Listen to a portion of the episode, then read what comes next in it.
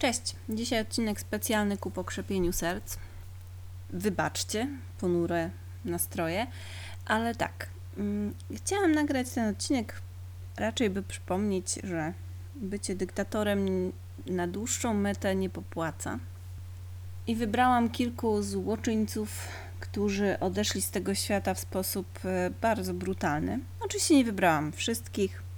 Być może nawet nie wybrałam tych najbardziej znanych, bo wszyscy wiemy o śmierci Hitlera w bunkrze, czy o Saddamie Husajnie. Jakby nie musimy o nich mówić po raz kolejny. Wybrałam trochę innych. Zupełnie losowo, także nie przywiązujcie się specjalnie do tego wyboru. On nie był wykonany według żadnego specjalnego klucza. Uprzedzam także, że jest to odcinek bardzo drastyczny. Więc jeżeli jesteście wrażliwi na treści opisujące brutalną śmierć bardzo złych ludzi, to po prostu nie słuchajcie.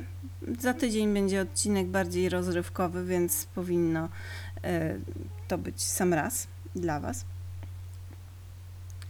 Ale dzisiaj opowiem Wam, oczywiście nie z myślą o tym, że życzę komuś źle, broń Boże, jakże mogłabym życzyć źle na przykład Putinowi. Nikomu nie życzymy źle. Może trochę. Ale oczywiście oficjalna wersja dla YouTube'a jest taka, że nie życzymy nikomu źle, tylko przedstawiamy fakty historyczne. Opowiem Wam dzisiaj o kilku dyktatorach i opowiem Wam, jak umarli. Możecie w tym czasie oczywiście myśleć o jakimś innym dyktatorze, to Wam nie mogę zabronić niczego myśleć. Rzecz jasna. Więc zacznijmy od najdawniejszego wydarzenia, to znaczy od Mussoliniego, który zmarł w 1945 roku. Kim był Mussolini, nie muszę Wam zapewne tłumaczyć, ale taki był, jak wiemy, uroczym człowiekiem i został rozstrzelany wraz ze swoją kochanką. I tutaj taki disclaimer, nie wiem, nie znam konotacji tej kochanki z żadnymi zbrodniami Mussoliniego, więc nie życzymy źle Bogu ducha winnym kobietom, chyba że nie były takie niewinne. W każdym razie Mussolini został rozstrzelany wraz ze swoją kochanką w miejscowości Giulino di Mezzegra. Oprócz Mussoliniego rozstrzelano też parę innych osób z najbliższego otoczenia dyktatora. I dano te ciała, przez jakiś czas te ciała były do dyspozycji tłumu i tłum nie był, że tak powiem, zbyt delikatny, jeśli chodzi o obchodzenie się ze zwłokami. Na ciała pluto, sikano, kopano je, bezczeszczono je, więc zbezczeszczone ciała faszystów zabrano z tego tłumu i powieszono głowami w dół na stacji benzynowej na Piazzale Loreto. Dzięki temu wszyscy mogli się naocznie przekonać, że Benito Mussolini i jego poplecznicy naprawdę nie żyją. Nie żyli bardzo, to znaczy byli bardzo, bardzo martwi. I było to oczywiście jednocześnie ostrzeżenie dla resztek faszystów po II wojnie światowej. Oczywiście nie mówię, że należy kogoś powiesić głową w dół, żeby wszyscy się przekonali, że na pewno nie żyje, ale myślę, że parę kobiet z dworców polskich, które teraz śpią na posadzkach, uciekając przed wojną, nie byłoby oburzonych takim wydarzeniem. Jeśli chodzi o kolejnego dyktatora i jego zgon, bo ja nie będę Wam mówić za bardzo, co oni zrobili, musicie wierzyć mi na słowo, że to nie byli mili ludzie. To był prezydent Wietnamu Południowego. Nazywał się Ngô Đình Diệm. Wszedł w konflikt ze stanowiącymi większość mieszkańców kraju buddystami, a ten konflikt, to mówię to tak delikatnie, to prawie brzmi jak operacja specjalna, mianowicie prześladował buddystów, bo był fanatycznym katolikiem.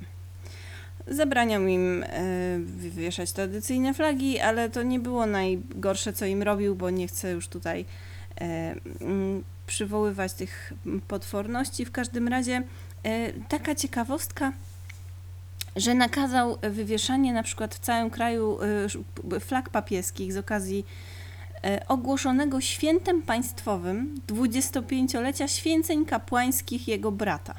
Czyli prezydencki brat, ponieważ był księdzem, to cały kraj musiał z tego z tej okazji świętować. Znamy takich ludzi, którzy lubią świętować i państwowo na przykład rocznicę śmierci swojej matki i transmitować to w publicznej telewizji. Nie mówię, że ich spotka coś złego, ale na ich miejscu bym jednak uważała. W każdym razie rząd także kraju, przypominam, w większości buddyjskiego w 1959 roku uroczyście oddał kraj w opiekę Matce Bożej.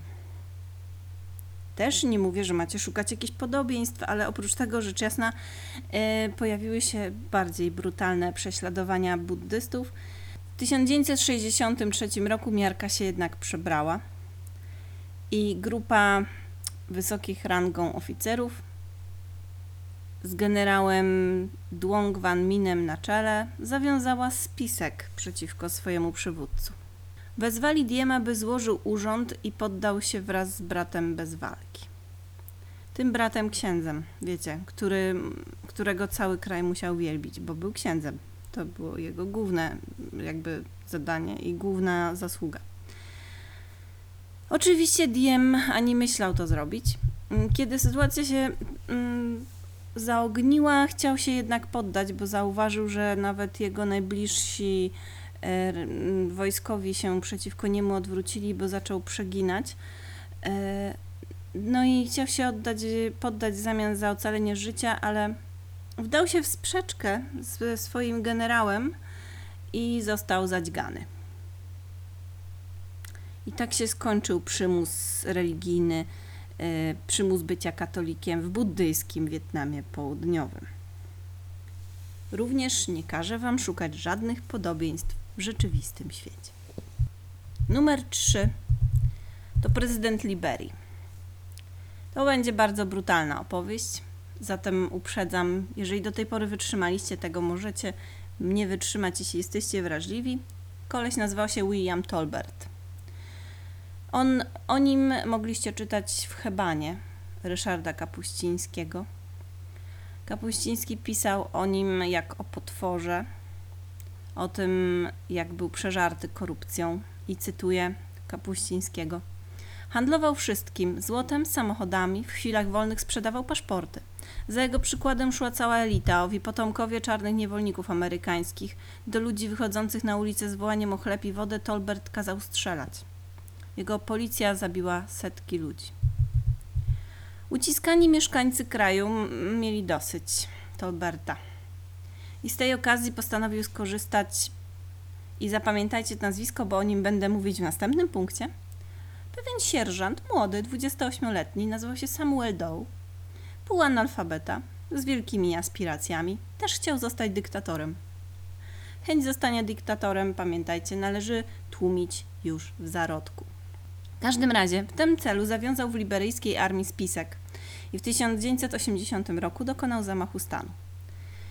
Wraz z 16 innymi żołnierzami Doe pod odsłoną nocy wdarł się do Pałacu Prezydenckiego, gdzie szybko rozprawiono się z zaskoczoną ochroną. Następnie napastnicy poćwiartowali jeszcze żywego Tolberta w łóżku. Potem wyjęli mu wnętrzności, wyrzucili na dziedziniec psom i sępą na pożarcie.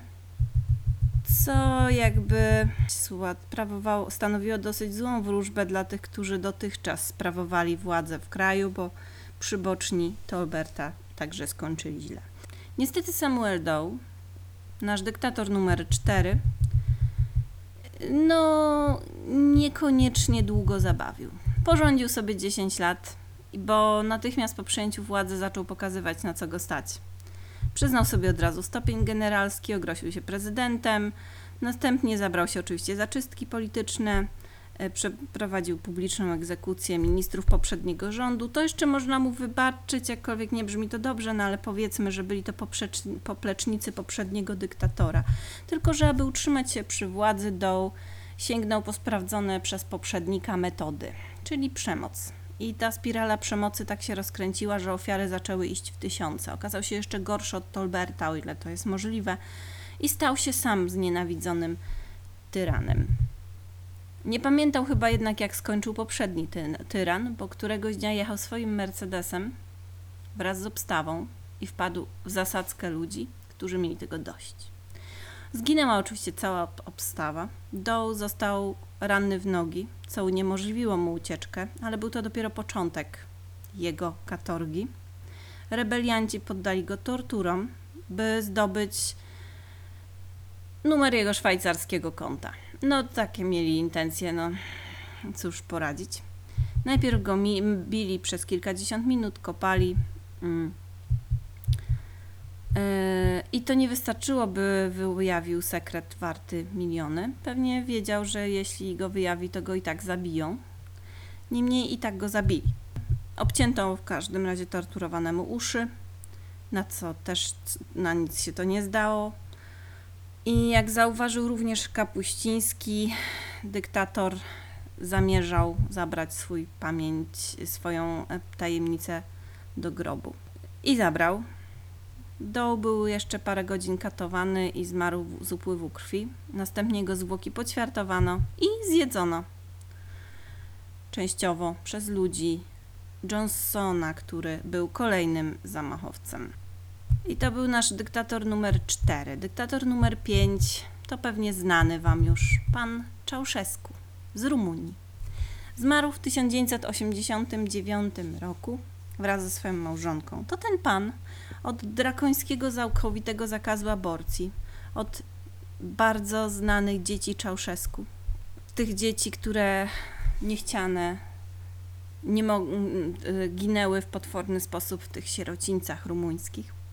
Ale oprócz tego był naturalnie potworem. Jego żona zresztą wspierała go całkowicie w tym, więc tym razem nie będziemy żałować straconej wraz z Ceaușescu małżonki. Gdy wybuchła rewolucja, Ceaușescu wraz z żoną Eleną opuścili stolicę Rumunii śmigłowcem, gdy armia kazała im lądować. I porzucili więc helikopter obok miasta, ale Ceaușescu został zatrzymany przez policję, która przekazała jego i żonę wojsku, które było już przeciwko niemu. W święta Bożego Narodzenia, 25 grudnia, oboje zostali skazani przez sąd wojskowy na śmierć pod licznymi zarzutami. Od drobiazgów w stylu nielegalne gromadzenie bogactwa, wiecie, takie tam drobiazgi, przekręty. Znamy takich, co tam sobie tam, a tu 70 milionów, tu coś tam, nie? Do, no cóż, ludobójstwa, czego już raczej dosyć trudno wybaczyć. Sędzia zarzucił obojgu Ceaușescu zamordowanie ponad 64 tysięcy osób, które w ciągu 10 lat umarły w wyniku głodu, braku opieki medycznej, zimna i tym podobnych rzeczy, do których przyczyniło się małżeństwo Ceaușescu. Sam proces był oczywiście improwizowany i trwał niecałą godzinę. To nie był uczciwy proces, chociaż oczywiście Ceaușescu nie żałujemy. Podczas rozprawy sędziowie stosowali mnóstwo populistycznych sformułowań i generalnie nie... No to trudno to nazwać procesem, tak naprawdę. Co nie znaczy, że Ceaușescu był miłym człowiekiem, ale pamiętajmy, że to był proces pokazowy. Po odczytaniu wyroku obojgu Ceaușescu związano ręce. Ich życzeniem było umrzeć razem. Pierwsze serie z broni automatycznej padły, gdy Ceaușescu zaintonował międzynarodówkę. Wyrok wykonano krótko przed godziną 15. Podczas upadku na ziemię Ceaușescu krzyknął: niech żyje wolna i demokratyczna socjalistyczna Republika Rumunii. Oj, no cóż, proces cały był filmowany, łącznie z egzekucją. I to był nasz dyktator numer 5. Na koniec zostawiłam Wam dyktatora numer 6, Kaddafiego. Był dyktatorem w Libii. Pewnie o nim na pewno słyszeliście, bo jest to historia zdecydowanie najnowsza. Był znany m.in. z mordowania opozycji, ale władał niepodzielnie Libią przez prawie 42 lata. Udawało mu się 42 lata utrzymywać na stołku, jak niektórym prezydentom, którzy sobie utrzymują się na stołku od kilkudziesięciu lat, na przykład w Rosji. Tutaj podaję tylko taki luźny przykład prosto z głowy, zupełnie przez przypadek. No ale i na Kaddafiego przyszedł czas i w sierpniu 2011 roku, po przegranej wojnie domowej, dyktator musiał uciekać z Trypolisu. Tak zaczęła się jego dwumiesięczna tułaczka, której ostatni akt rozegrał się na przedmieściach Syrty. Z tego miasta Kaddafi zamierzał przebić się do Dżafaru, który leżał na zachodzie Libii. Uciekinierzy szybko zostali jednak namierzeni przez amerykańskie drony, bo tutaj Amerykanie pomogli. Nie chcę nic mówić, ale mogliby pomóc też w innych miejscach. I rakieta wystrzelona przez bezzałogowego drona, który nazywał się Predator, zniszczyła czoło kolumny. Dzieła dopełniły bomby zrzucone przez francuski myśliwiec Mirage, które zostawiły po sobie jedynie płonące wraki pick-upów. Jakimś cudem jednak Kaddafi uszedł z tego pogromu w miarę cało, ale nie na długo, nie martwcie się. Lekko ranny i ogłuszony szukał schronienia w takich betonowych przepustach pod autostradą, gdzie na jego trop wpadli powstańcy. Kaddafi został wywleczony z kryjówki i oddany w ręce tłumu. Jak domyślacie się, tłum nie lubił dyktatora. Cała rzecz była na dodatek kręcona komórkami, bo był to rok już 2011. Na Kaddafiego padł grad ciosów, zaczęto mu wyrywać włosy, bić go, w pewnym momencie wbito mu do odbytu metalową kolbę. Zaczął wymiotować krwią, ciężko pobity, i ktoś się nad nim ulitował i zastrzelono go strzałem w głowę, dobito. Tak skończył Kaddafi. Bardzo brutalny dyktator, odpowiedzialny za śmierć bardzo wielu ludzi. Bycie dyktatorem jest bardzo niezdrowe. Myślę, że można o tym opowiedzieć paru osobom. Nie będę wskazywać palcem, ale wiecie, od kogo chodzi. I to na tyle, jeśli chodzi o ten odcinek specjalny. Nie będę mówić, że mam nadzieję, że się dobrze bawiliście, ale przynajmniej mam nadzieję, że macie nadzieję, że pewien człowiek, który jest odpowiedzialny za śmierć dzieci, matek, mężczyzn, kobiet, za ucieczkę wielu milionów w tym momencie już osób ze swojego kraju na poniewierkę, także nie skończy dobrze. Przykro mi to mówić, ale trzymam za to kciuki. Do usłyszenia.